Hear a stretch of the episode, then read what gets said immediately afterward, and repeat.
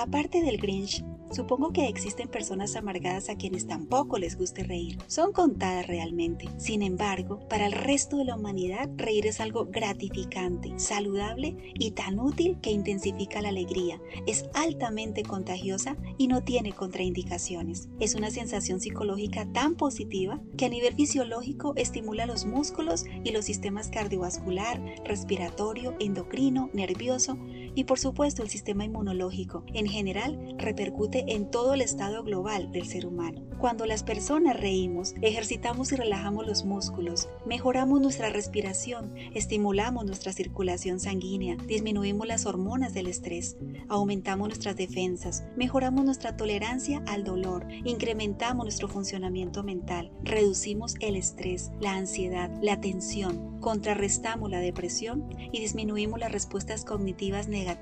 Cuando reímos, elevamos nuestro estado de ánimo, aumentamos nuestra esperanza y fortaleza, mejoramos nuestra memoria, incrementamos nuestro pensamiento creativo, afianzamos nuestras relaciones interpersonales, expresamos mayor amabilidad y empatía y en general promovemos nuestro bienestar psicológico aumentando nuestra calidad de vida. Ahora bien, la fuente de la risa puede ser espontánea o genuina, es decir, cuando es provocada, sin programación y dada por estímulos externos que causan humor y diversión. También puede ser simulada cuando es inducida, intencional y la misma persona la genera. También hay risa estimulada que se da como un acto reflejo, por ejemplo con las cosquillas o ciertos movimientos faciales o corporales. También hay risa inducida dada por efectos de sustancias psicoactivas. Y finalmente, y de forma adversa, podemos encontrar también la risa patológica, manifestada por lesiones del sistema nervioso o enfermedades neurológicas o aún trastornos psiquiátricos. Todo esto ubica a la risa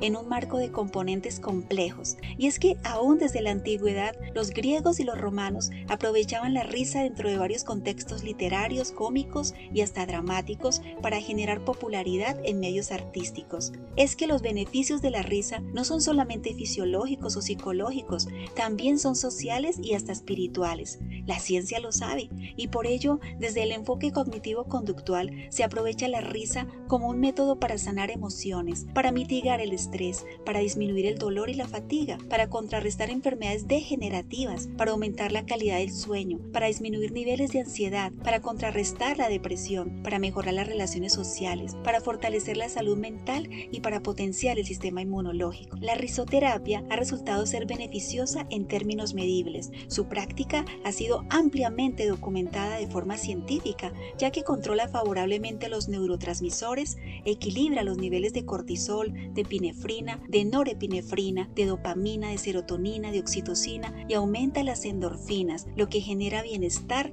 y sanidad en la persona. Así que mi invitación en el día de hoy es simple. Por favor, ríe. Recuerda que al reírte, tu presión arterial y temperatura física se estabilizará, aumentarás tu capacidad pulmonar, estimularás tu sistema musculoesquelético y tu actividad cerebral. Cuando estés riendo, aquella ansiedad que te agobia se reducirá.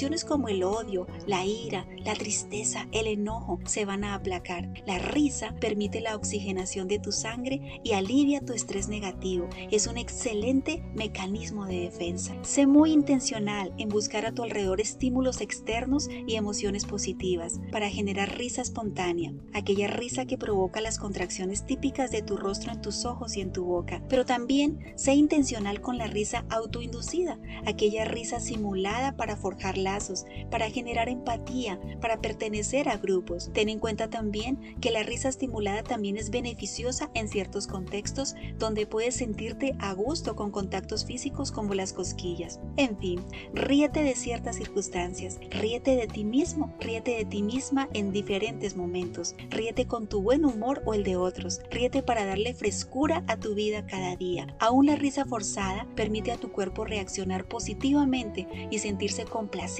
y saludable. Y no olvides que aunque especies de primates y ciertos mamíferos pueden expresar risa, es en los seres humanos donde la risa tiene un contexto psicológico más complejo y terapéutico. La risa saludable provoca alegría, alivio y hasta felicidad, y aunque en determinados momentos emociones como la vergüenza o la confusión puedan también provocar risa nerviosa, préstale mayor atención a aquella risa que surge de forma espontánea, por situaciones humorísticas, cómicas, graciosas. Disfruta estos momentos. Son tan gratificantes y útiles que algunos inclusive comparan los momentos de risa con el ejercicio físico. Para saber amarte, necesitas sentir y expresar la alegría y bienestar. Y la risa es un agente curativo completo que promueve un corazón gozoso, un corazón alegre, un corazón lleno de amor para sí mismo y para los demás. Ríete con ganas, enérgicamente, que tu mente y tu cuerpo controlen tus pensamientos y tus emociones y así se disminuye el estrés y el cansancio. Ríete de las cosas ilógicas, de esos momentos donde el desconcierto y la incomprensión cognitiva te iluminan la imaginación. Ríete con el buen humor que surge a diario en tu y nunca olvides que tus risas, que tus sonrisas pueden ser terapéuticas no solamente para ti, sino para los que están escuchándote a tu alrededor. Soy Ana Cruz, tu psicóloga. Hasta un próximo episodio.